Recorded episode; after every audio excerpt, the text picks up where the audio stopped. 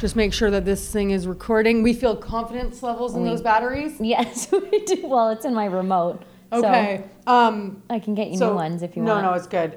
If we see this thing turn off, though, then we know it's not recording anymore. Okay, we're going to go. Ready? Okay, I'm ready.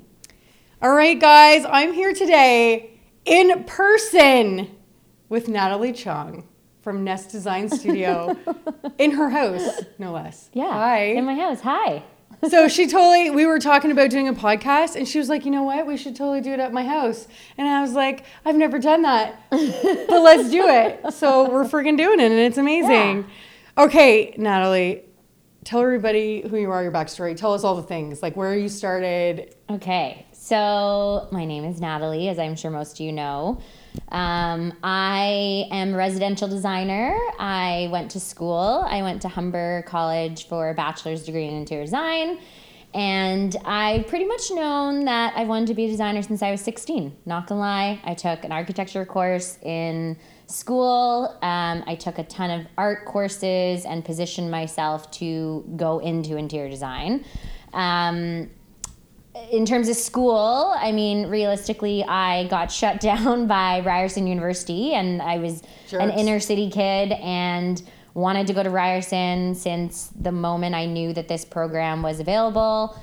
Didn't qualify, and fortunately, actually, a blessing in disguise, whether the universe works in mysterious ways or whatnot, we moved from downtown Toronto to Etobicoke. And so I actually ended up getting into Humber College right as my first interview.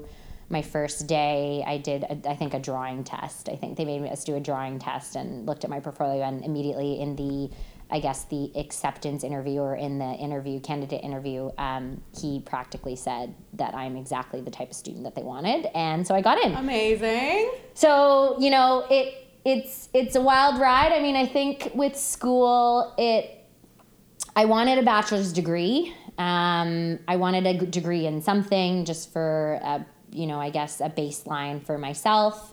I felt like the degree program had more to offer than the decorating program, which was a diploma.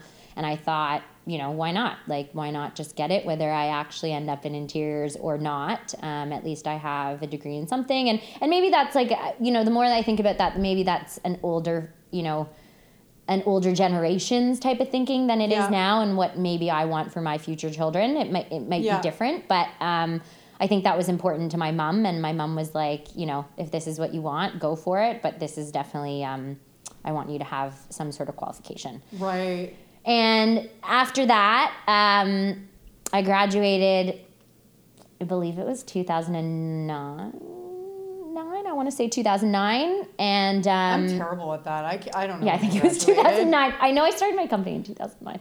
So I graduated and went straight into starting my company. So what made you have the balls to do that? So leading up to that, I kind of always knew that I probably wanted to have my own company at some point. I don't know when that happened. I don't know when I was incepted by that idea, but I knew that that's what I wanted. And what happened was I worked at a firm during school and right after school. So upon graduation, I was at that firm, and they were going to offer me a job that wasn't necessarily to what I wanted. The recession had hit. Lucky me. And my husband, we're the same age. So, all of us that had just graduated. Did you know your husband then? Yeah, I did. Yeah, oh my God. How long have you guys been together then? We've been together for 14 years. Holy we met when we were 19. Wow. Yeah. Okay, I did not know that. So we met when we were 19. I probably should have been able to do the math when you were talking stuff earlier, but I didn't. So graduation, the benefit was I worked at a firm that had two freelance graphic designers that rented out some office space. And they had said to me, why not? Why not? You can live at home. You can do this on your own. Give yourself the opportunity if this is something that you really want to do. And I thought, you know what? Why not? Why not? Fortunately, in fairness, I had my mom to financially support me and emotionally support me. Yeah. And obviously my boyfriend at the time, who's now my husband. But, you're just kind of trying to figure stuff out. And I wasn't thrilled with what they had to offer.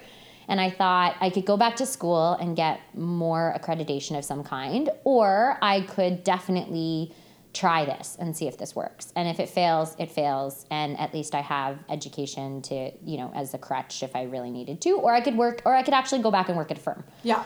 If I wanted to. Totally. But I'm just not the only firm. And I realized actually working with them throughout school was that I'm not a 9-to-5 human being. That's not my shtick. I don't love sitting at an office chair the entire day, and to each their own. I know, as we've discussed. I know you love it. I don't like it. I like the flexibility. Yeah. I like the, I'm a planner. I'm a firstborn by nature. I have aspects of definitely type A, as does my husband. But we're totally both type A. We're both firstborn too, which is like hilarious. But, the benefit to that, I guess, for me is the fluidity of my job and allowing me to create a schedule. And I know, like we've discussed, is that, like, you know, it can be terrifying for some people not having the rigidity, not having the consistency of going. I don't think everyone can have an entrepreneur lifestyle unless you have structure. And you can have an entrepreneur lifestyle and put structure like you do. Yeah. But for me, I like the option. Like self-starter too. Yeah. Not everybody. This is not for everybody, which I think is important. No. And I there's a lot of everybody. No, you need to have some awareness. Yeah. No. Yeah. Yeah. So, I mean, it's a risk. I think the only thing, and I've said this to a ton of people, a ton of students who've messaged me or talked to me, I've said, the only thing that differentiates me from you in terms of starting my business is I just have the balls to do it. Yeah. 100%. There's no, I'm not saying, design, I think, to a certain degree comes down to talent. Yeah. Education, I think it can be important. I don't think it's the be all and end all, because I've seen a ton of us do incredible work and we have no schooling. Yeah. And then I've seen a ton of us who do incredible work and we have all the schooling in the world. So it's very tough for me to say what is massively beneficial, when you're embarking on this design journey. If you can't, another thing is I've noticed that, maybe design's a passion of yours, but you can't necessarily financially maybe turn that into a career because you have kids or you have mortgages or you have whatever responsibilities. And I get that. So that's okay too. But just, at some point in time, the passion and the drive and the determination outweighs the quote-unquote responsibilities to a certain degree, and you kind of try and make it work. So I'm very fortunate to be able to start my company on my own with the support of my mom and my family emotionally and financially, and that's kind of where we started. So 22. That's and I don't ever realize how young that is until I have to talk about it. Because there's students that come up to me all the time, and they're you don't even know really what it's like to work in the working world for somebody. Yeah, so I worked for two firms throughout school. And now I might be blanking on one year, but I think I maybe did work for one of them for past graduation and then started my company in conjunction and then moved on full time. But, so let's think about the early, right? Yep. Were there moments of time where you were just what am I doing? I'm going to quit doing this. 150%. Yeah. 150%. It is challenging emotionally. Obviously there's the financial, just living, right? Mm-hmm. In general. Yes, did I have a roof over my head? Yes. Did I make my car payments? Yes. Did I make my cell phone? I literally just paid for my cell phone and my car, which bless my mother, because what? Thanks, Mom. Yeah, lifetime. You should go home and give her a big hug. Yeah. Oh my God, she's the best thing ever. But it's terrifying. There's months where I made no money. There's months where I, probably couldn't make a car payment. My mom had to help me that month, and I had to, I owe you practically for the rest of my life. Let's be serious. But in so many different ways. Even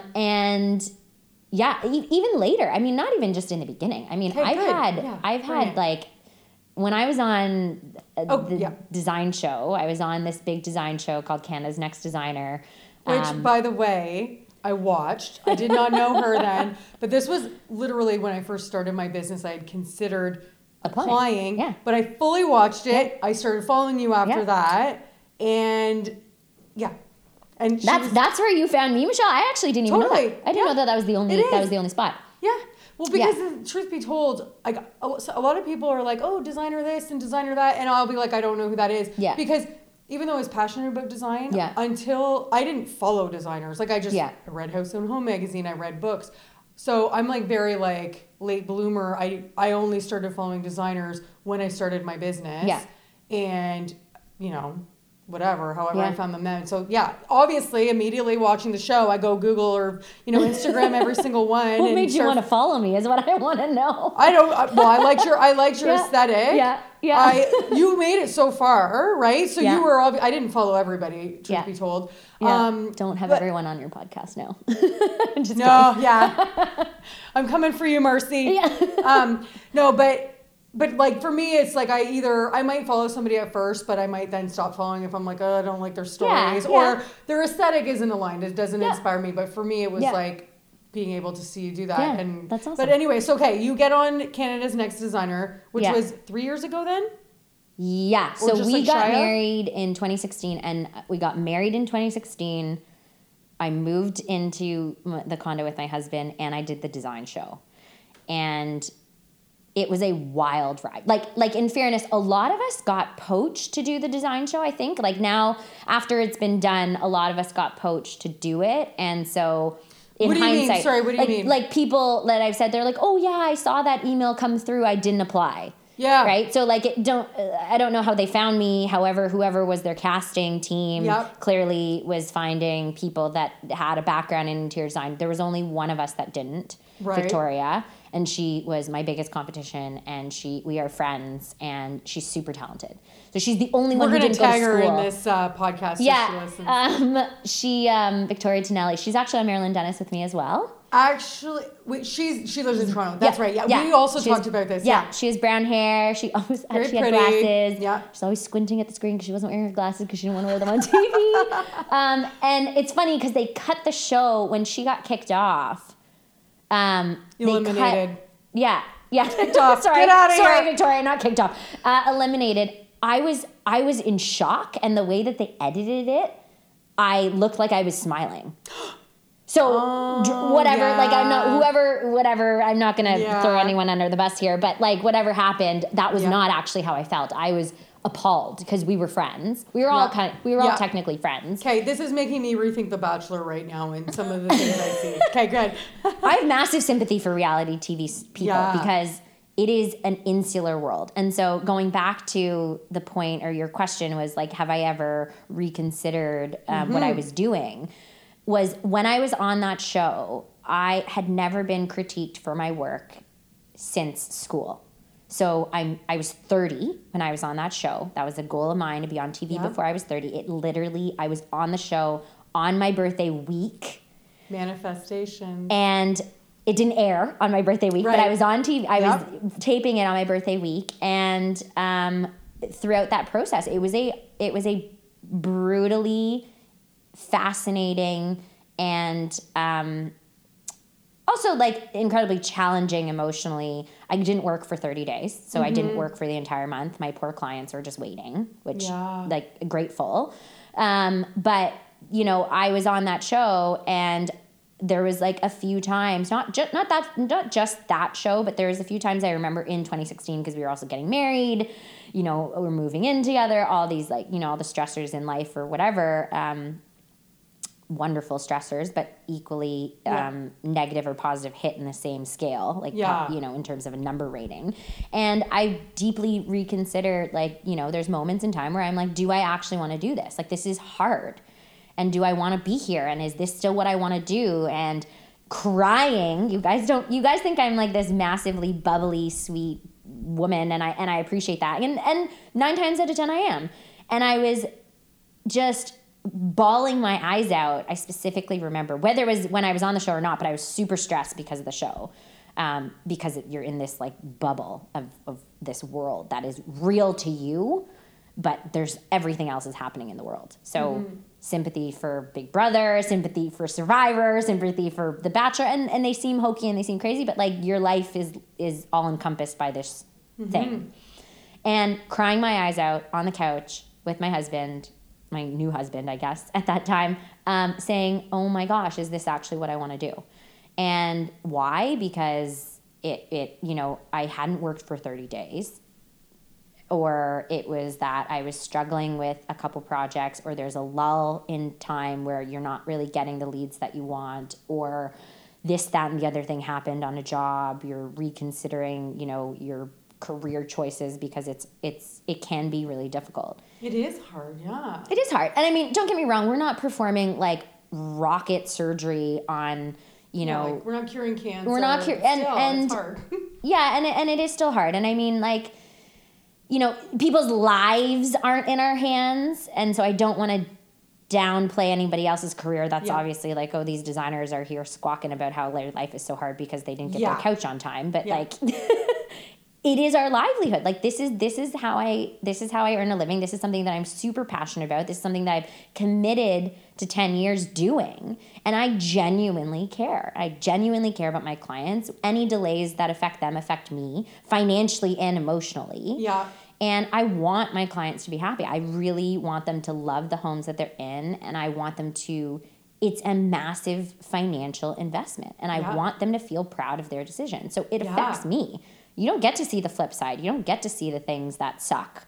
Yeah. You get to see all the wonderful things, and you hope that we do our best job. And whether your opinion of us before or after or in the middle of our, you know, projects together are great or, you know, acceptable or maybe sometimes slightly frustrating, we are here with you the entire time. I can't speak for everyone has the same philosophy or the same business approach, because we're all very different and we all do things very differently. But It is. There are moments where it's damn hard, and I have a massive support system that pulls me out of, you know, the ground and says, no, keep going. You're great at this, or, you know, you're clearly talented, or you deserve, you know, the accolades or whatever. And that's wonderful, because I could not do this. Like, financially, I get it. Financially, I understand we all have to make a living, but emotionally, like. If I had a partner who also wanted to be an entrepreneur while I'm an entrepreneur, I don't think that would work, and I don't know how people do it, because they're just so like non-emotional people. Yeah. Yeah. Yeah. It demands everything from you. It does. And my husband has a great job, and he's happy with, he's like, you know, he does love what he does, but he goes to a place every day, and he has a salary, and there's, you know, his days are very different than mine, and I'm sure they're busy and everything, but like there's consistency in his life for that reason. I'm sure massive inconsistencies in maybe the day to day, but like there is consistency in his life, and he needs that in order to continue, and I love the flexibility. Yeah. All right, peeps, this podcast is sponsored by Ultra Luxe Linens. It's got fabrics, wall coverings, bedding, towels.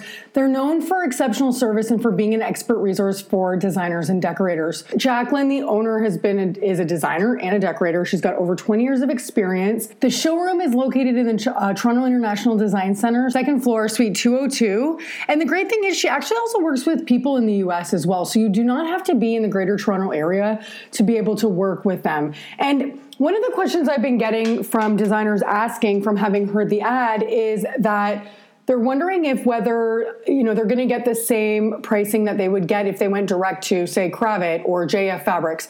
Absolutely. We're getting the exact same price that we would get. The added benefit here is that you only have one person that you have to reach out to get your memo samples, to order your fabric. Plus, they also have a workroom. So you could take it one step further, order all of your fabrics from one place, and get your draperies custom made by them as well. And if you're somebody who really, which I highly recommend, wants to see the fabric before they actually, you know, make the drapes, then you can obviously go in, take a look at the fabric beforehand, make sure everything's good. They're also going to check your fabric. We are doing drapes right now, and they actually sent me an email showing me a couple defects that the fabric did have. So they are checking it for you. They're making sure it's absolutely perfect. And honestly, so far, I've had such a great experience, and I cannot wait to get my drapes up. I'm very, very excited. So guys, if you haven't reached out to them yet, I urge you to go to ultraluxelinens.com, follow them on Instagram, ultraluxelinens, go visit them in the showroom. And again, you don't even have to go to the showroom. Reach out to them, send them an email, say, hey, I'm Michelle from Michelle Bennett Design, and they're going to ask you maybe for some credentials. I can't remember how I set up an account, but you set up an account and you can just start ordering memos. You don't even have to go in if you don't want to. It's amazing. So guys, go check it out. Toronto International Design Center, second floor, suite 202. You can talk to Jacqueline or Emily. Both are amazing resources to help you find what you need. Seriously, guys, you're not going to be disappointed. Go check it out for yourself and make your life a little bit easier. ultraluxelinens.com. So I have questioned, even to this day, there are weeks where I just think like, damn. Yeah. It's funny you say that, because like Dave is that for me too, and he's been so supportive, and it's like half the time like you need that cheerleader. Yeah. Because you know, he's just like, you do this all the time, Michelle, the client. Yeah.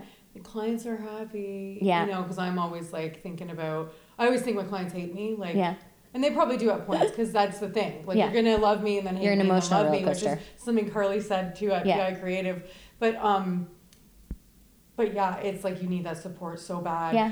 And whether it's a partner, whether it's parents, whether it's siblings, whether it's friends, whether it's a design community or a therapist, I see a counselor. I have talked about this openly. I see a counselor and I see her for personal reasons, but I absolutely bring up work things. Yeah. And she has reassured me for, you know, this, that, and the other thing in life. And I think, you know, not just mental health, but health is a multifaceted topic and a multifaceted approach. I don't think it's one size fits all for everybody. Some people don't do well in talk therapy. Yep. Some people prefer to meditate or do yoga or whatever, but like however you create peace in your life. Yeah.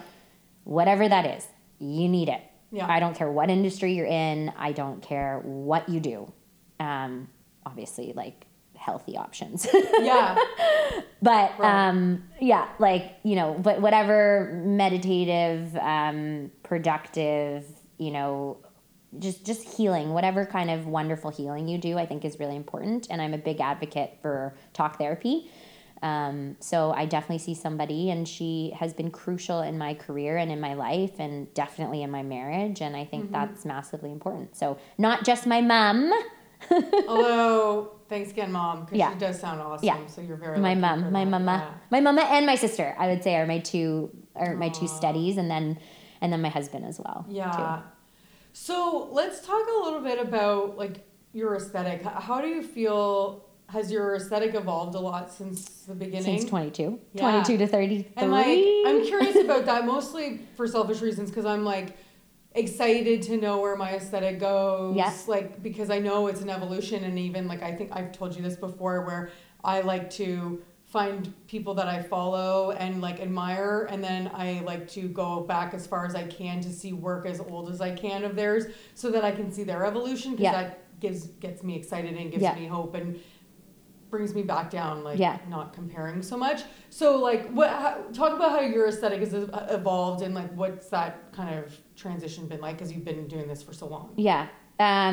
Well, 22, you have no money. You can't afford nothing at 22. Yeah. So I think for me, my biggest thing, which I now know is a, I'm trying to figure out how to phrase this, but my biggest thing for me is I design for the client, not the designer. And that was a tagline that I had from the very beginning. And I came in, I think, in a generation where we followed other designers who had a very established aesthetic, and you followed those designers, not on social media, because social media didn't exist, but you followed those designers from like prints or their websites or, you know, articles or whatever. And you bought into their aesthetic. So, you know, there's famous ones. There's tons of them. I mean, like Sarah Richardson, okay. Brian Gluckstein. I would say those are the two that come to mind in Toronto. And you follow who they are and you buy into their brand. And therefore, you know you're getting what they put out. Yes. Oh, I see what you're saying. Right? If you're a client, it's like, for example, if you want to shop at a store. Them. Yeah. There's a very certain aesthetic that you walk into a Club Monaco versus when you walk into a Gap. You're buying into what they're pitching. And my aesthetic, and I had no idea, A. Yeah. Secondly, I didn't have the money to create it if I wanted to.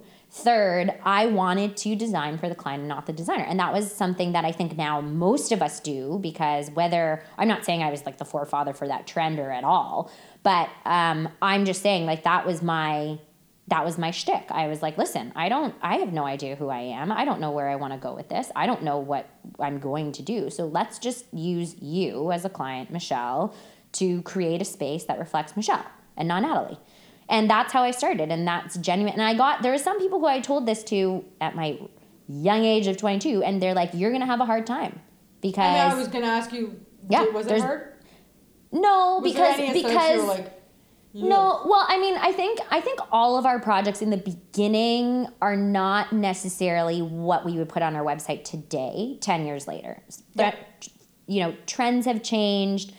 There's so much more in the market, I think, from our perspective now. There's so much online. It's a totally different world than it was a decade ago. But at the same time, like, I just wasn't here to sell anybody something, this idea that I had no idea of what it looked like. So what can I sell? I can sell them that we are going to create a space that is very reflective of who they are. They know who they are. I'm here to help guide them. So I would say that most of my spaces are through a quote unquote Natalie lens, but the person who is behind, like I always think of like that ocular machine when you go to the optometrist, mm-hmm. The person who's sitting in the chair is not me. The person who's sitting in the chair is my client. I'm just showing them as I flip through, it's like, is this better or worse? Yeah, or two. I was thinking of my ophthalmologist, or two. So I would say that I am the person who's trying to show them through the exam that this is what they want, and this. So they're being guided, and still but they're the ones driving the car to this day. Yeah. So my aesthetic has changed because now I'm in my 30s. I'm married, so I have a partner. Yeah. In life and in finance and in every sense of that word. So we actually do everything together in terms of design. I mean, pillows and stuff, he doesn't really care, but all the big pieces we purchase together. I run everything by him. This isn't like he doesn't come home and the room's now pink. No, I know. Me neither, unfortunately. Yeah. Not that I don't know, pink's not my favorite color, but I get living what you're saying. I could live in 10 different houses. So my aesthetic has evolved, but it has evolved as I've aged and I've gotten better at a craft, I would say. So my design decisions, the basis of it was always there. I think my mom would probably say I've always been good with color and pulling things together. I've always been artistically inclined, but it was never like, it was never as developed as it is today. And with more exposure, more experience, I've traveled more, I've seen more things, I've been inspired by other designers who I love and, look to. And now with the internet and social media, I mean, it's everywhere. The benefit is like we get to now see all these beautiful creatives who we've never had access to unless we bought like an Australian magazine. Yeah. We would never have access to what they did unless we saw it somewhere else, right? Yeah. So not everyone can afford to go to Australia. So I mean... You're not or never want to travel that far. Yeah. I mean, I would, but I don't know. Yeah. It's a long flight. It's a far flight. So, okay. Well, first of all, I do think like when you start to, this is probably true for you, but let me know if it's not.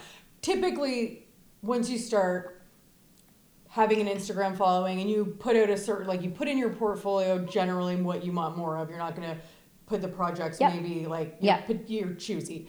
But let's just say like, do you ever get clients who... reach out to you, like what's an aesthetic that you're just like is not, you're like, for me I would say like traditional is not. Yeah, I feel like now based on my portfolio, I think a lot of people have a good sense of what quote unquote my style is. Now, on my portfolio I have single 30-year-old bachelors, I have older bachelors that are in like their 60s. I have couples who have young kids. I have couples who kids are the same age as me. So I think if you look at it from that standpoint, it's kind of all over the place. So I have spaces that are more traditional. I have spaces that, but I mean, traditional with, maybe basis traditional, but with a more modern edge. Like right. She's more open. Like she might pick a more traditional sofa, but then we do these like cool funky side tables and then we go back to like a tufting detail, which is more traditional. And then we go back to something that's a little bit funky. So I feel like my strength is probably to blend it all together. I don't usually peg my clients in one design style or the other. So there isn't like a style that someone would come at you with a Pinterest board full of stuff off the go and where you say like, this is a hard no for me. Like they're like, that's never happened. Or like, is there anything that you'd be like? Yeah. I mean, I don't know. I just feel like when people, I just don't think that happens to me. I think people follow me or they look at my portfolio or they will message me and they'll say, you know, I'd love to get your opinion on something. Can we book a consultation? Yeah. However that happens. And then we do end up booking a consultation and I go and see their house. And I can see from a consultation like what your style is and your aesthetic and everything. And it's more for me, it's about a personality fit than anything else. I can work with a number of styles. Not every project that I've done is on my website, as I'm sure most of us have. Like more or not. Yeah, yeah. And that's not necessarily to offend clients. That's more, can I put my stamp of approval on this entire thing, and do I love everything that we created, or do I love most of what we created? And you know, I'm not in this to just get project for my portfolio, right? Like, I mean, that's a massive benefit, is that I do get to photograph my work. But there's been a lot of projects that I don't finish, and that they don't, they move it, they either, they don't move ahead, right? So we get to a certain point and they're like, you know what, we're good. Or financially they can't keep going, or a life thing happens and they can't keep going. So I'm not going to sit here and tell them, no, you can't leave until we finish. I mean, I would love to secretly do that, but you can't. And so you get projects that are kind of all over the map. So, I mean, in terms of style, I mean, I'm not big on massive splashes of color. Yeah. That's definitely not my thing. So if somebody came to you. That was like crazy that colorful. They were like, I found you on Google. I didn't see your Instagram. Yeah. Because you'd be like, why did you contact me? Have you seen my Instagram? Yeah. Okay, someone contacts you and it's just like, you get to their house. Yeah. And they're like, I love color, I want color. Would you work through that, or would you say like, I think that I'm not the best fit? It depends. So, right. I mean, I think that if I can kind of gauge with them and talk with them about, you know, I guess steering them slightly away from an overload of color. Mm-hmm. The consultations are great because we get to know each other and I get to really know who you are and how, you know, who's the decision maker, how far I can push you out of your comfort zone. If you're stuck on, no, I want every single color of the rainbow and I want it in this one room, then we'll do the consultation. I'll give my advice on everything that they want, and then I'll leave, and then it probably won't work out. But I don't think I've ever gotten somebody that I'm like, ooh, that's a brutal. That's a brutal project to be part of. No, well, that's very lucky. Yeah. I've definitely gotten some like odd. I got someone who contacted me with like steampunk, and I was like, I heard that on your podcast. Oh my god. Yeah. Okay, but I'd be open to maybe one piece of color. I'd be open to using color strategically. So if you can find a client, or you can find something within that consultation where you can see that you can have an influence on their decisions in a positive way, and they're open to that influence, then we can move ahead. Yeah. If you tell right off the bat, regardless of what it is, they are not flexible in any way, then my job is, well, then why am I here? Run like hell. Or just why am I here? Like, you know, this is fine. I appreciate, you know, you being here, but like this probably isn't important. I've never really told anybody that though. So I have definitely had those clients where you're like, everything you say, they're either go, well, I already thought of that, or it's just like a lot of no. And it's exactly that. You're like, why did she contact me? Yeah. Like the best clients were the people that. Because it's true, like, what I've realized is not every person who contacts me should be my client. Yeah, whether they 100%. Have a budget or not. 100%. Because I don't want to fight my way through. It's a relationship, and this is what I think I would say the general public, not designers, because we all obviously understand each other's brains to a certain degree, but I would say the general public is like, it's a relationship. Like, I know you, I potentially know you for years. Yeah. This is not... You need to like me, I need to like you. Yeah, It can be temporary. It can be only 6 months. It can be only 3 months, and then wham, bam, thank you, and we're done. That's still a long time. And that's it. And that's it. But I have had clients for the entirety of 10 years of my business. Like, I see them. I've seen their kids grow up. Their kids have gotten married. Like, you know, they've been remarried. They've moved to 3 different places. Like, I have been with some clients for a really, really long time, and then some clients I never see again. So it's really all over the map. But it needs to be, isn't it? Yeah, it needs to be a working relationship. Yeah. Like I think it needs to be a healthy working relationship. And whether it's a personality conflict or at some point in time it just wasn't really working out the way that we wanted it to, then you know, people are in your life for a reason, a season, or a lifetime. Yes. And sometimes it might just be a quick season. And yeah. then thank you for your business. Nothing wrong with your relationship. Just this is great. I had a great time. We had a great relationship. And then they want to live their life, or maybe they want to find another designer. I have no bloody idea. Like they yeah. teach their own. Like you do whatever you want to do. Yeah. So as long as I get paid. But yeah. Give me my money. Yeah. Okay, let's talk a little bit about process then.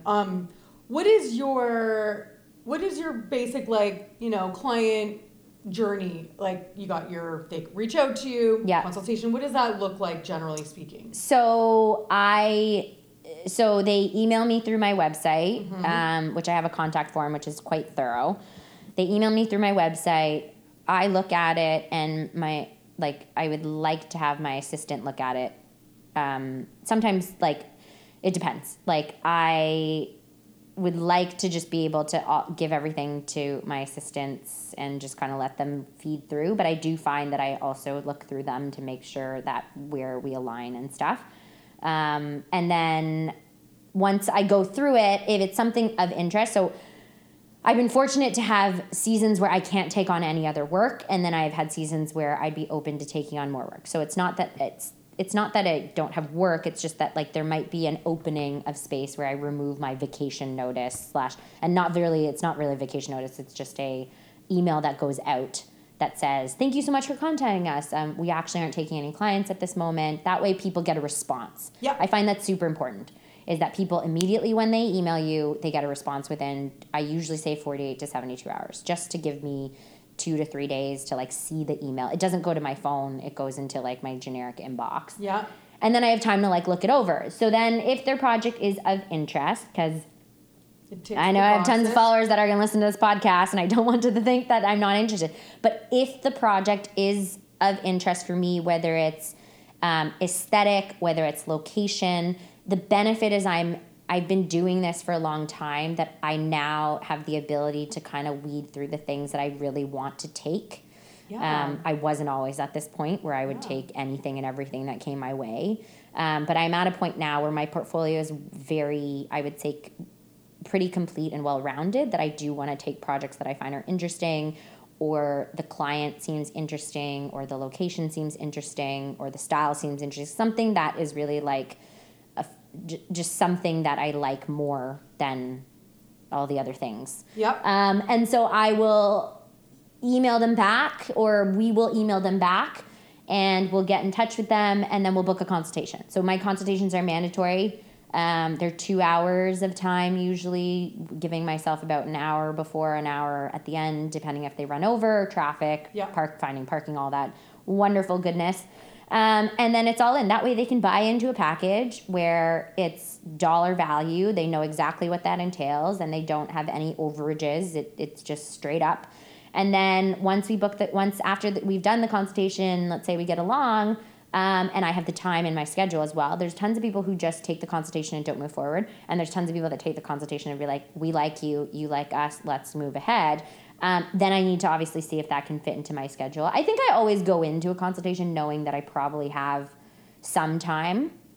Let's say you were doing a consultation and you know you can't start a project for 2 months. Would you give them the heads up? I would tell them. Yeah. I would tell them right away. Okay. So I did have a project like that where... I'm just going to crank the heat a little. My feet are getting a little chilly.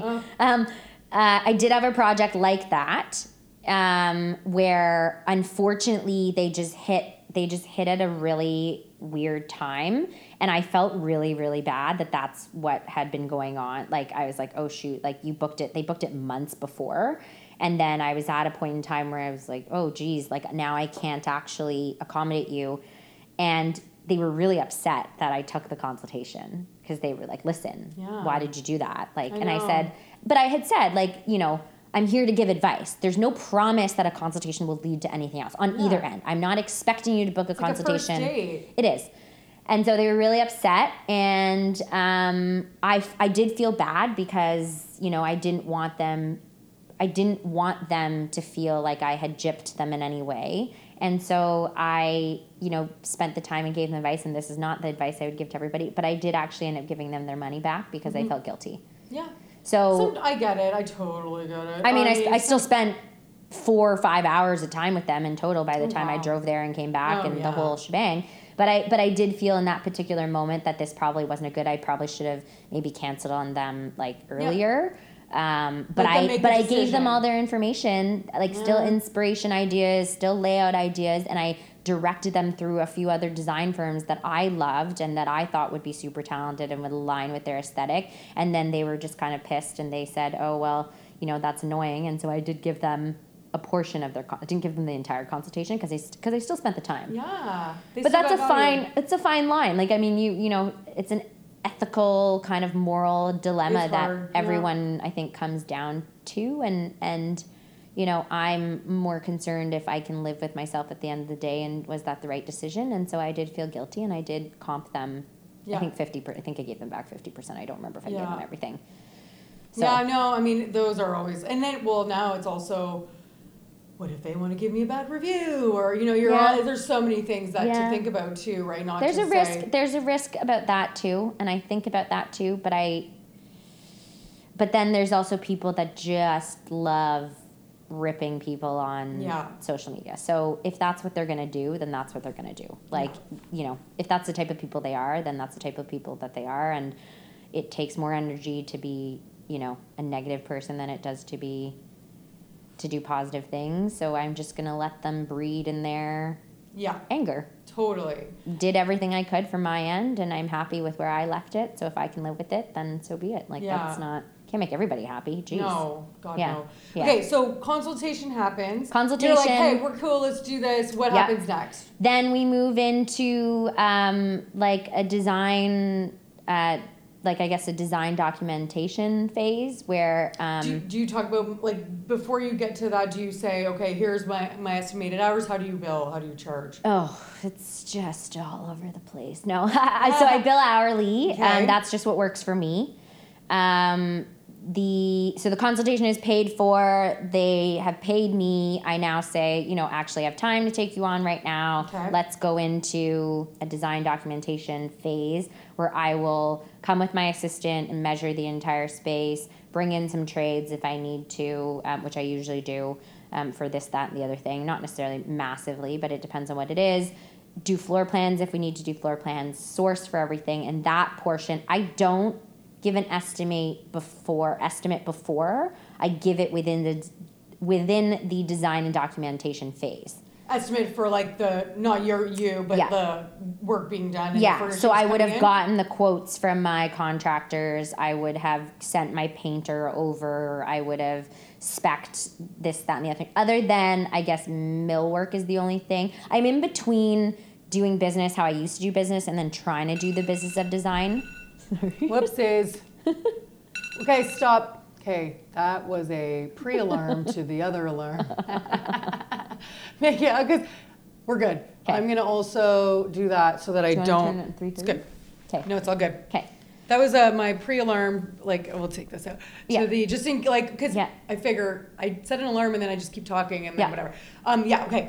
So design documentation phase where I've gotten all the quotes, and then within that package, the design package presentation, it would have the prices for all of the furniture and fixtures.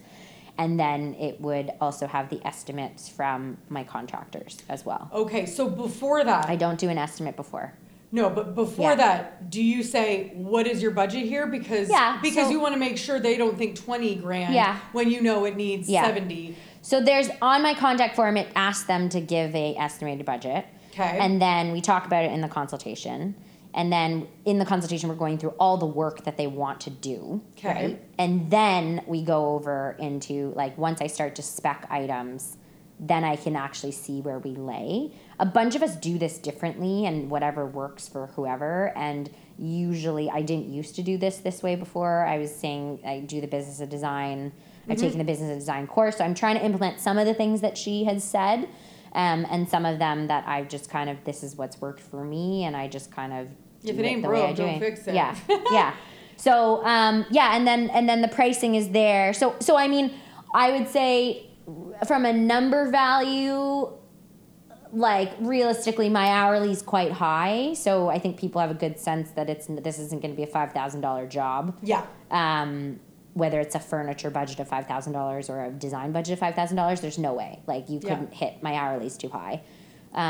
So people kind of know going into that. But that's where the consultation package is a really great thing, because if you just want to spend some time with me and pick my brain and you want to do all the sourcing, and I'm still going to give you a list of places that I would suggest to go shop. Mm-hmm. I'm just not going to shop for you. Yeah. Then the consultations are great because it's relatively attainable. Yeah. Versus buying into a whole design package with a designer is thousands and thousands of dollars. So when you do your kickoff, right, where I'm calling it a kickoff, I don't know what you call it, I call it a kickoff, trade day, whatever. Yeah. So is the next meeting that you have with the client... The design presentation. And how much time is what's the time frame generally? 4 to 6 weeks. Perfect. Yeah. Okay. Yeah. Everyone's different. If it's a small project, it's not going to take me 4 to 6. I like to give myself 4 to 6 weeks so that I have enough time. I can coordinate with my assistant. We can do all the plans. If we needed to go back and measure, if we're still trying to source something, it just gives us leeway to say... Plus you have more than one client. Yeah, it gives us leeway to say, listen, it's going to be 4 to 6, might be 4, might be 5, might be 6, but we're going to give ourselves 4 to 6, so then that way we have something for you and we are prepared for our presentation meeting. The presentation meeting is where you break down price points of furniture, not necessarily my time. I've yet to figure out that portion. But then it's ordering, right? And so you sit down, the presentation meeting, do you go to the client's house? The client's house, and then how long does that normally take? 2 hours. Yeah. Like a whole house. Yeah. It's funny, I was talking to somebody, it's like, it doesn't matter if it's one room or a whole house. It's at minimum 2 hours because you just, Okay, so do you have, early on, how do you get to know furniture styles that clients like or don't like, or get to know what they're after? Yeah, so I don't like leather, or Right. So I feel like that's where the consultations are super important, because I get to spend 2 hours and ask you all those questions. Whether we're moving ahead or we're not, I still can get a good sense. Now, I've done this with my assistant, and it's tricky because they're not sure.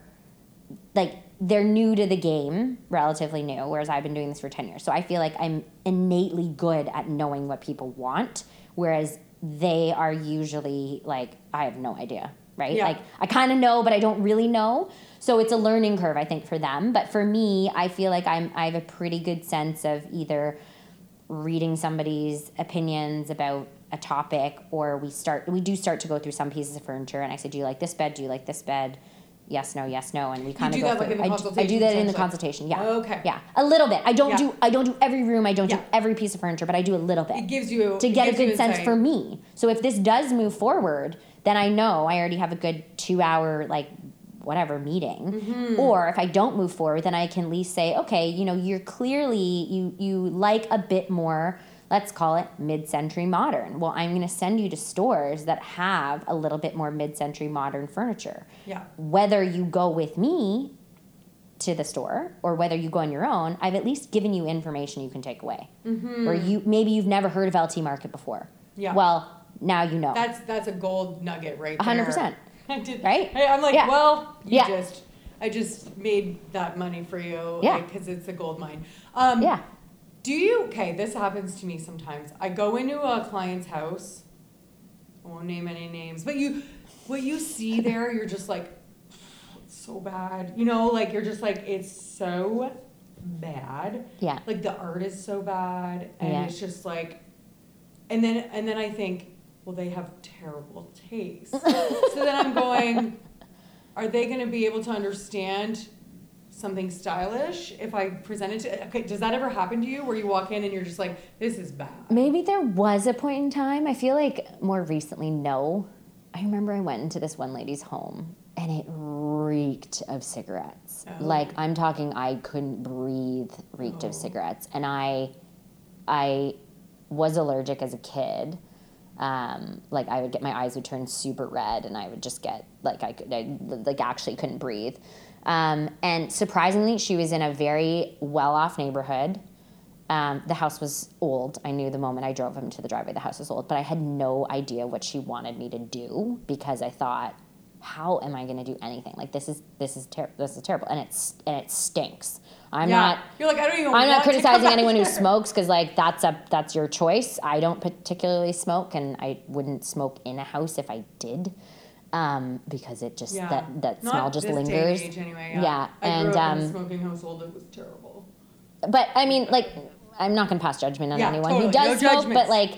But you know, it's just not for me. And I couldn't wait to get out of there because I couldn't breathe. Oh and so for me, it was like uncomfortable because, first of all, her design taste was horrendous. Like I was shocked that I was here, but I mean that doesn't happen to me anymore. Right? It's super confusing because, again, like you had said, like how do I kind of influence a taste aesthetic? And when they're showing, or like along the process, they send you something like, oh, I love this light fixture. And you're like, So I would say it used to happen. I don't know why it doesn't happen anymore. I guess people are, you know what, maybe more aware. They're more aware, like you've made it, like you have a clear aesthetic. So you're probably at a point where people are coming to you for an aesthetic. Also, your hourly rate's probably higher. So like there are people who probably already. You weed out a ton. Higher, like they, you know. So that was, I know exactly, I remember that. I remember it clear as day, actually, going into her space. Yeah, I mean, it's been a while, but no, I mean, I find it very confusing because I'm like, I'm unsure how I'm going to sell in designs that, when I'm seeing the hideousness around me. I think some people just don't know that they don't have good taste. I know. It's difficult to explain that to somebody, but well, I don't know. Say it, but it's difficult to say. Yeah, we're like, I don't get those anymore. Do you ever get people who have like pieces of art that are sentimental and like, oh, I can get on board with like a, you know? Yeah, didn't you have those Playboys that you said you framed with the chair? Those were badass. Yeah. But no, I'm talking like bad, like just where I'm like I go to Tara and I say I'm sorry, like I'm sorry.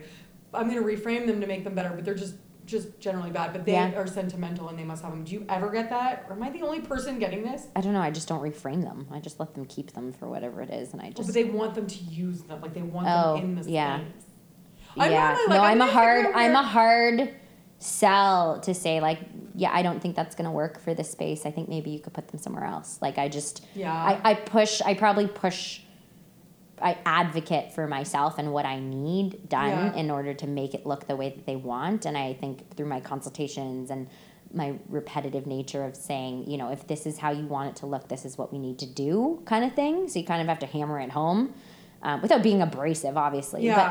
But I mean, I've definitely had some clients who've kept things that I just don't. And those are the projects that end up on my website. So totally. Or you just swap out the art or whatever. But yeah. Yeah. Or it's just not, you know... I would say that if that's what they wanted, then they're not going to end up being the right client for me in the long run anyways, so I probably won't take them or they just don't come my way anymore for whatever reason, whether I put it out there. Yeah. Or what. But, you know, like I said, in fairness, like, you know, you've had your company for a short amount of time and I know exactly, and that's not a criticism at all, but like I know exactly where I was 3 years into my company, right, versus... where I'm now, that I, in 3 years in, I for sure was getting people that didn't necessarily align with my vision. I didn't have enough pieces on my portfolio. Maybe I wasn't vocal enough about what I wanted or what my intentions were or how to convey that message or is that going to work or not going to work. And if at any point in time they did get offended, then maybe we just stopped working together. Maybe that was the reason why we stopped working together and I had no idea. Yeah. So I'm not saying, you know, It has happened. It has happened. It just at this now, you know, it definitely has happened because I've lived through, you know, someone's 10 years is a long time to like live through a full, like consistent career span. And I know there's tons of people who have their jobs for like 40 years and they, you know, have retired after working there for 40 or 50 years. And we're nowhere near in that point. But I think I've seen it all and everything has happened at some point. It just is a matter of when. And I would allot it to my hourly rate is high. Mm-hmm. I have a good aesthetic on my website. I've probably fed it in my, you know, in my conversations or in our consultation or somewhere where I've stipulated, you know, either this isn't the way I work or this isn't going to work or for your space. And I've worded it in a way that has been less offensive than that way. Hopefully they take that for what it is. But yeah, it's happened, Michelle. Don't you worry. Yeah. It's happened to me. Well, it did happen. Everything has happened. For sure, for sure. And like, well, I mean, I don't care if I've only been in business 3 years. Yeah. Like I'm, like if we're not going to be aligned aesthetically. Oh, 100%. Like, but I definitely did it for the money. I definitely took the projects. Yeah. Because I still need to pay the bills regardless of the age of my business. Like there are some projects that, you know, I like them enough. Like I like them as people. I like them as people. Actually, I wrote an email about this to like my designer list. It's like, it's okay to not meet an aesthetic, but there's a series of boxes that need to be ticked. They don't all have to be ticked. Yes. But if none of them are ticked, you need to get out. Yeah. And that's what happened recently. Like I went home convincing myself after the consultation, like, you know what, Michelle, it's just money. It's fine. And then an email came in from said lead and I was like, whoa, thank you. I'm so glad she sent it because I was like, I sat back and I thought, she does not tick a single box. Yeah. Yeah. I don't think she's enjoyable. Yeah. I mean, she was fine, but not enjoyable enough. She doesn't, she just wants, you know, she's not being realistic on the budget, not being realistic on the timeline. Yeah. I'm not excited about a project because she doesn't want to do a floor plan that makes sense. Like, no ticking here. Yeah. Yeah. So, peace out. I'm gone. Yeah. Yeah. But you're right. 100%. Aesthetic doesn't align. Great budget, great client. Yeah. Totally. Yeah. Yeah, there's been tons of clients who I genuinely like. Yeah, and you want to help them because you know. And I want to help them. You know, there's something that I feel like we align on. Maybe this might not be the most perfect project from our portfolio. Yep. But maybe there are some tiny little spaces that I could shoot for this, that, the other thing. Yeah. I think nowadays I don't take those projects anymore unless. It's a consultation because consultations allow people to get what they want out of the 2 hours. Yeah. So it's a win-win. Yeah. They get 2 hours with me giving them advice and going over details. I get 2 hours of time and a dollar value that, you know, I could be making elsewhere. But you do, there's a massive threshold of people now that can't afford me full time because my hourly is so high. Yeah. So what can they afford? They can afford a consultation package, and I want to still be able to give them that. Totally. Because I don't feel like they should be neglected. I'm not saying that if you can't afford me, tough. I'm just saying, you know, on one hand, if you can't afford me, I get that, but I can't reduce my rate because this is what I feel like is justifiable for who I am, how long I've been doing this for, all the accolades.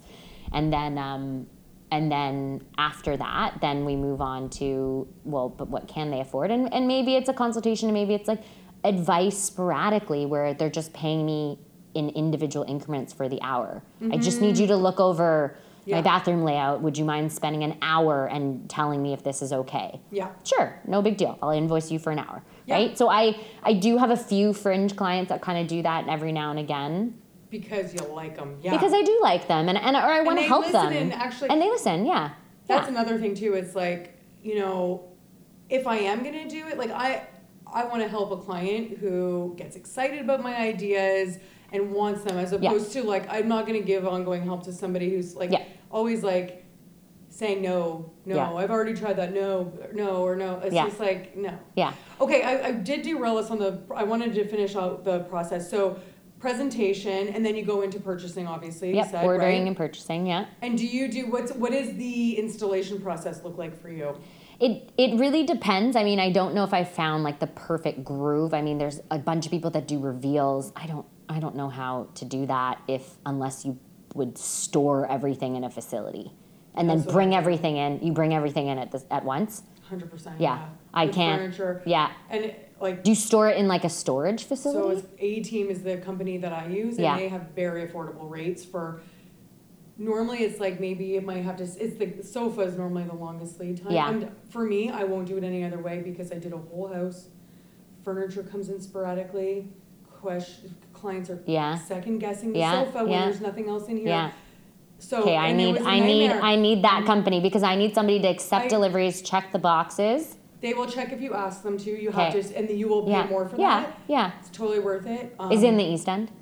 He's in Mississauga. It doesn't matter. They're going to deliver to Picton for me. Oh, okay. Like, it doesn't matter. I need that information because sure. So it depends. I'm telling you, it's worth it, but not always. You're right. It depends. It depends financially. So financially, if people are okay with accepting deliveries, then I let them accept deliveries because I can't always take all the deliveries to my house if it's smaller things. I have some clients where I do take like lighting, or if I bought something off Etsy, then I'll just take it to my house. That's fine.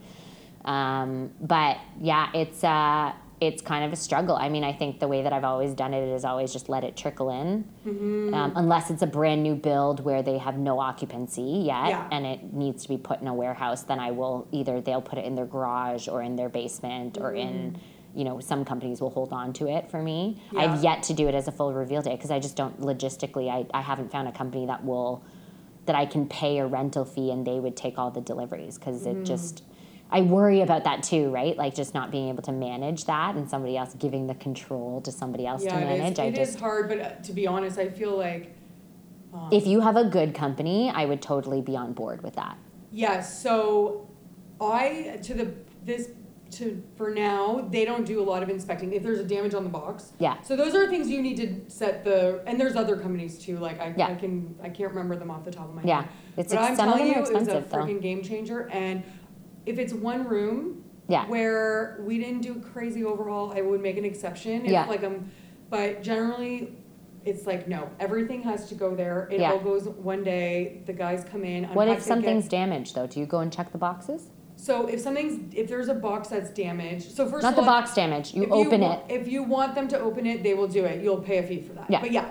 But they'll do it if you not want them to. For sure. Because the amount of stuff that I've gotten that's so far. No, but the amount of stuff that I did a massive Muskoka build, and there was a bunch that was missing or a bunch that was damaged, and unless me or my assistant had gone through the boxes, we would have no idea, and then we would have surpassed the return time. That's the other thing. So you just get all I have to say is this is what I need you to do. Yeah. Also, you could make periodic checks. Yes.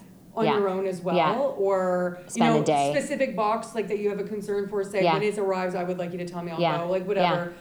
Yeah. I mean, you're just pay a little bit more for them to do that, which I am gonna do because it is.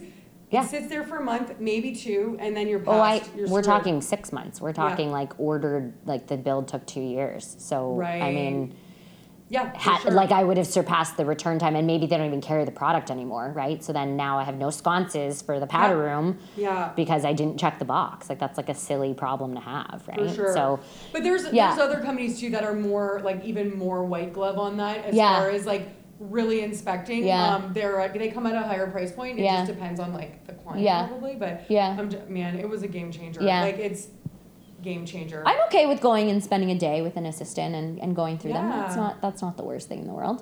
So I don't do installation days, so I do let it trickle in. I will do so for my Muskoka build that I just finished, or not totally finished, but pretty finished. We went up and did 2 full days where we were there with the electricians, the cabinet guys, placement of hardware. So kind of half installation. Like I was there for all the furniture deliveries, but that worked out because I had shipped 2 trucks up with me that day. So I had picked up everything from all the suppliers in the 2 delivery trucks. I met the delivery trucks up there. Me and my assistant spent 2 full days. I'm talking 15-hour days, 2 days, installing, going through, and strategically being there when the electricians were there because they needed me to be on site to decide where that's going to go and the heights of everything. Those are just the longest and the most strenuous days ever.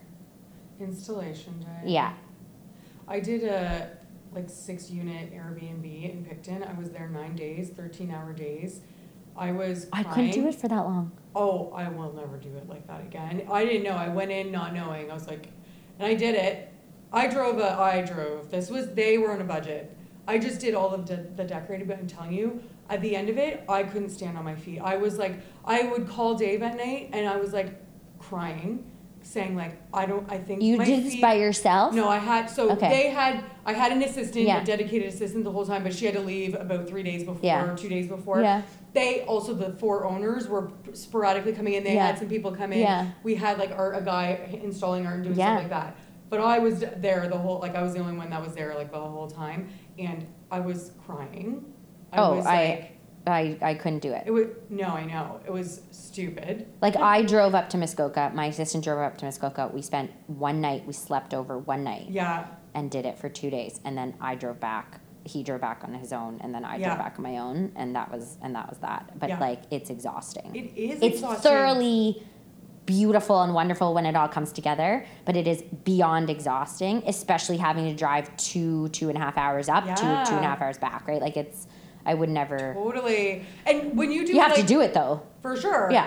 And when you do like styling, right? Yeah. Like, you know, furniture's all there, and now it's time to do the art and all that. Yeah. How do you approach that? So, I would say I think it depends. Again, it depends on the project. So I've done it where I've just been paid to style shelves. So I'll spend the whole day and just style the shelves and just figure out what combinations. I'm really glad you said that took all day, because it takes me all day. Yeah, it depends on how much. She had six shelves. Yep. Super high ceilings, super wide shelf. Yeah. And amazing. And we had sourced everything already.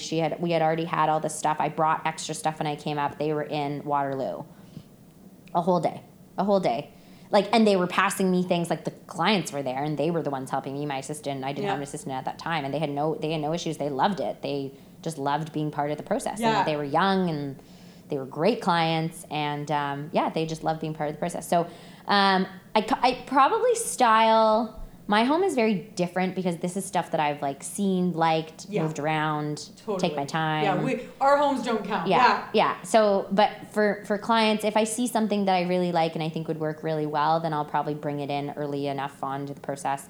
Or for the Muskoka project, I bought a bunch of stuff, brought it all up there, opened all the bags, sorted through everything, and then returned the stuff that I was like, oh, never mind, this isn't going to work anywhere.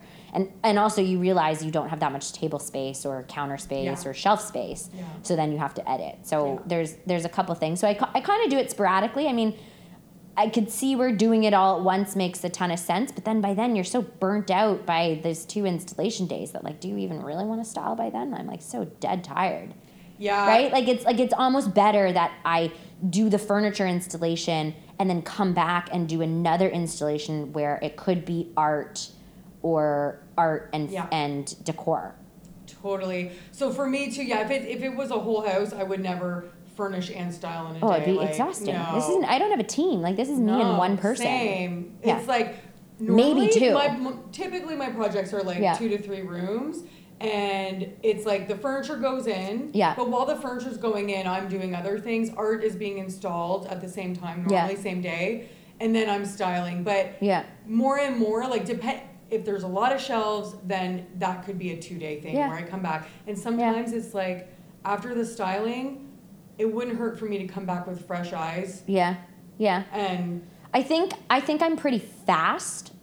I'm not, in comparison, I don't feel fast. I'm not fast at all. So those were big shelves at that Waterloo project, and there's a lot of stuff that they just needed to be put up.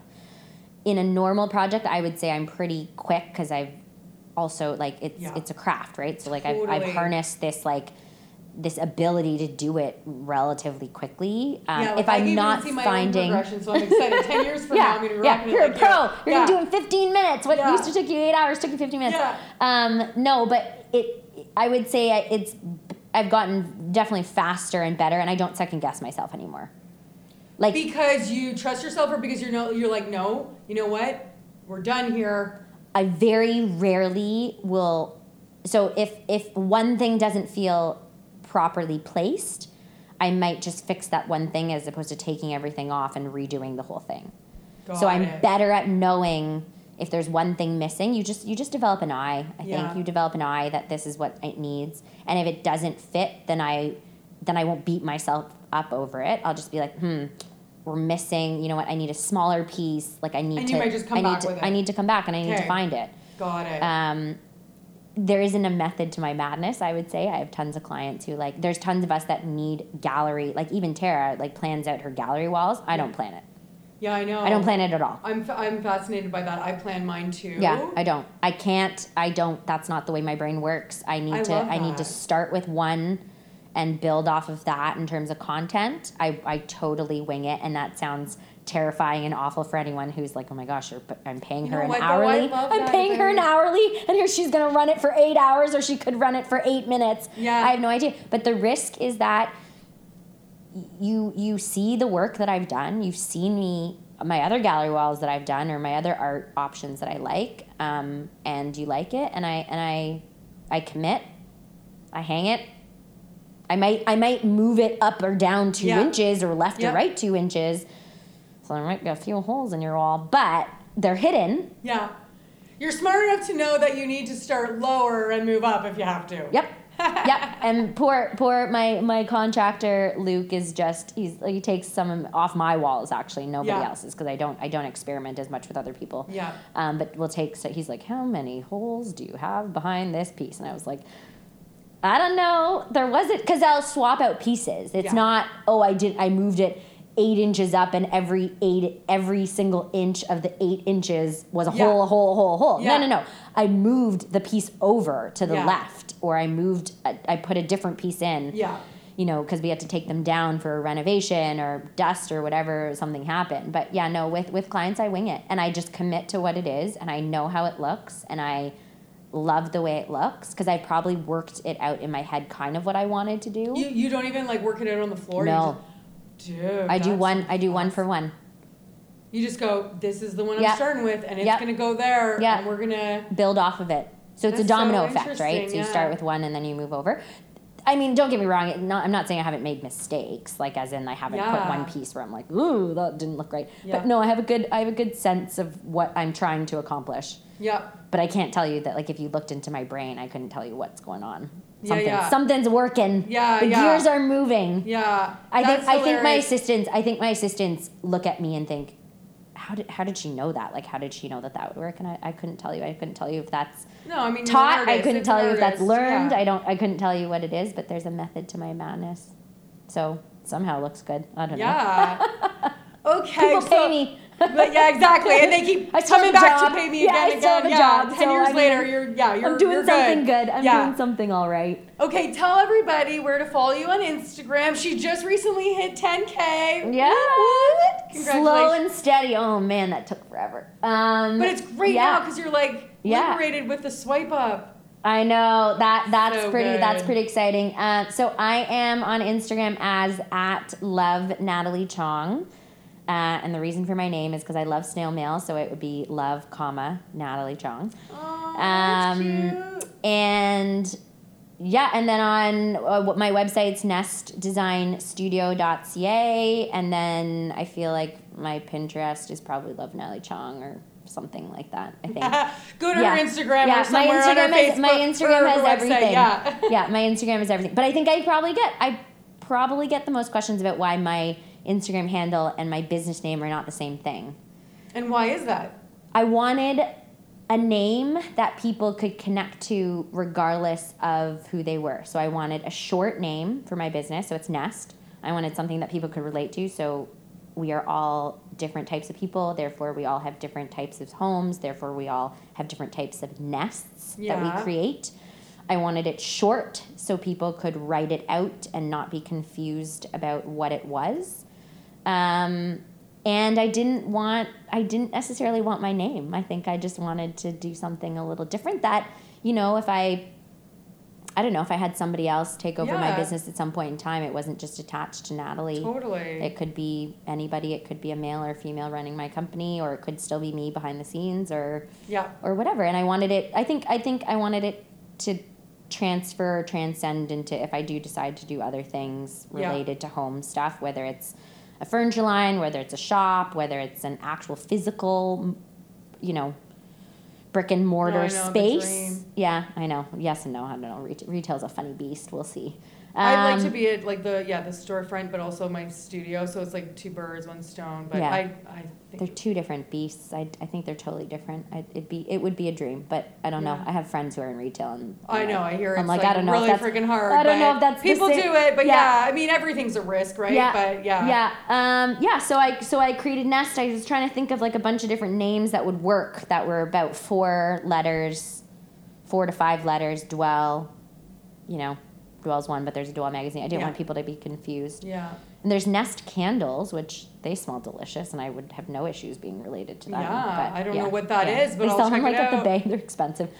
But yeah, so thank you for listening, and thank you for having me. Thank you for making me like do something so different. I've never done it like this, and I love it. All right, guys. No need to adjust your volume, or actually you might need to adjust your volume because I have now gone downhill from the audio. I am now using my headphones into my laptop, whereas with Natalie, I actually rented audio equipment so that we could both be recorded in the same room. So yeah, it's time. It's time for me to upgrade my audio, and I think I'm going to have to bite the bullet. So how awesome was she? Just so freaking sweet, so very hospitable. I've obviously been following her for a while. So, you know, recently we started chatting over DMs, and then she invited me to coffee, which was just so sweet. Because truth be told, that's just not something I would ever initiate. I think I maybe need to try to be better. Maybe I have recently.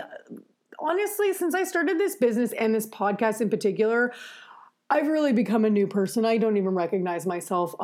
People assume I'm like the most social person, and I'm really not, and I'm not the type of person who puts myself out there because I fear rejection like no other, and I'm just never think I'm cool enough, talented enough, whatever enough to reach out to somebody new and be like, hey, do you want to chat, be my friend?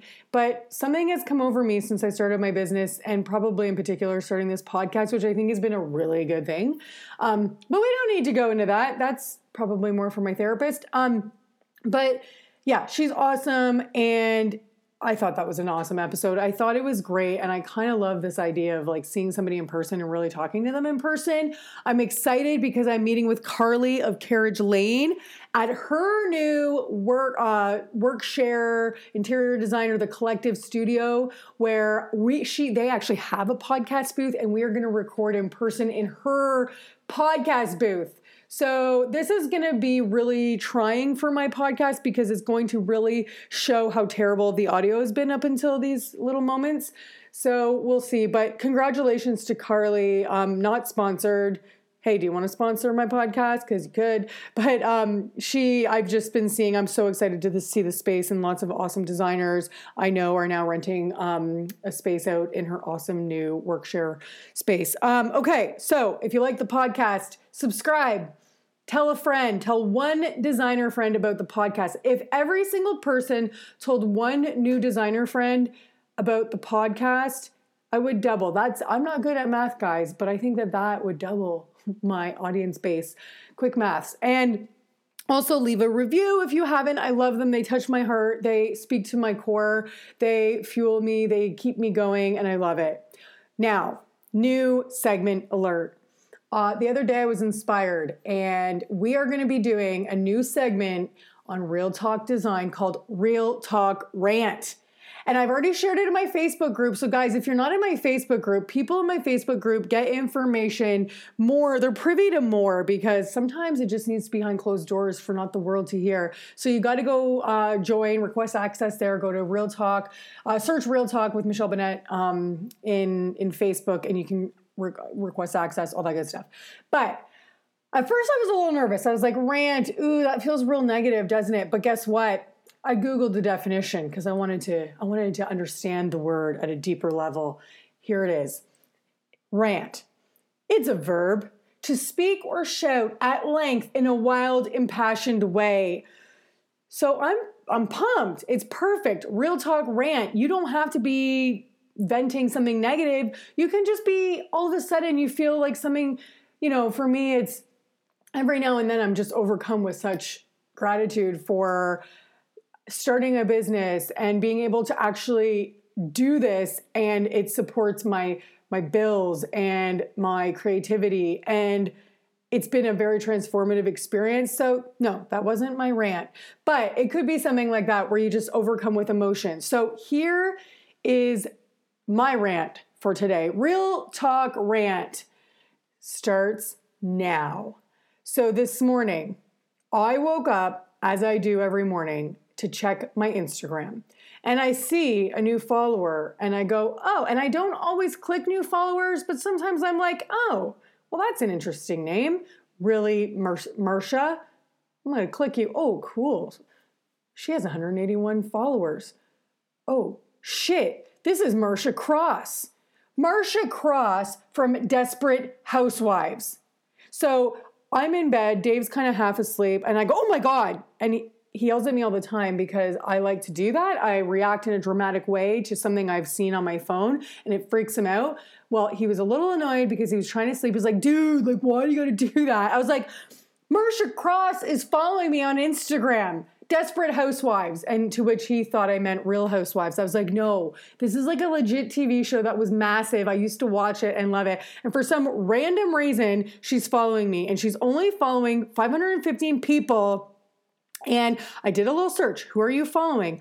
Oh, cool. Look at that. You're following Amber Interiors, Emily Henderson, somebody called Feminista Bulis. Feminista, I don't know who this is, but I apparently follow her too. Who can know anymore? She's following all sorts of Kate Marker Interiors. I also follow her, guys, and I'm just stumbling. Basically, she's into interior design, and she follows 1, 2, 3, 4, 5, 6, 7, 8, about 10 of the same people I follow, all designers who I wildly admire, and somehow I made Marcia Cross's following list. So, rant done. That was exciting. So, stuff like that, guys. I don't care what it is, but even though the true definition says at length, we're going to need to keep it not lengthy because, like, we already are doing like an hour, sometimes an hour and a half episode. So it's got to be, keep it reasonable. Here's how you're going to submit it.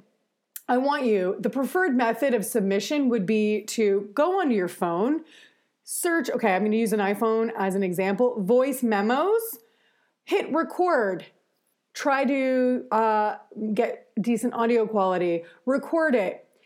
So let's see, recording. Then what you're going to do is you're going to hit email. You're going to click the three little buttons and then you're going to hit share and then you're going to email it to me. And you're going to email it to admin@michellebennett.com and the subject is going to be Real Talk Rant. So if you send me an audio recording, I'm not going to say anything more about it other than if you don't say your name in the audio recording, it will be completely, anonymous. Was having word finding issues there. If you send me an email with text you want me to read, cool, but you need to tell me whether if you don't include say my name in the email, I will not say your name. I'm not going to follow up with questions because I got a business to run. So put the information in the email, you can say that this was Michelle Bennett Design and I will also shout out your Instagram if you include it. But if you don't include your name in the text and say your name, it's going to be anonymous. So rants can be a rant about a client. Look, I don't want this to be a negative space, but sometimes guys, we just got to get it off our chest. Rant could be about like, oh, I hate like what happens on Instagram. Again, a rant can be positive feelings. A rant could be, I don't know, I'm at a loss right now. Something you feel passionate about, but somehow was driven from this business that you've started. It could be how you feel about yourself, but somehow I needed to tie in. I can't just be some random rant that doesn't connect. People are here for content about design. So there you go, guys. Again, please start sending these to me. Here's what I suggest that you do. Add admin@michellebennett.design into your contacts list in your email and then basically name it Real Talk Design so that something happens to you in the moment. You can literally just type an email right then and there while it's all about the passion, guys. Real Talk Design. It'll come up in your to field super easily. Hit send. No big deal. If you feel passionate about something in the moment, just hit the recording on the spot. Start spewing out your feelings and then send it to me later. No big deal, guys. But in a perfect world, I'd love to add your own audio and your own words onto the podcast. That would be a nice break from this annoying voice. So there you go, guys. That's all I got for now. Please subscribe, leave a review, all that good stuff. Bye.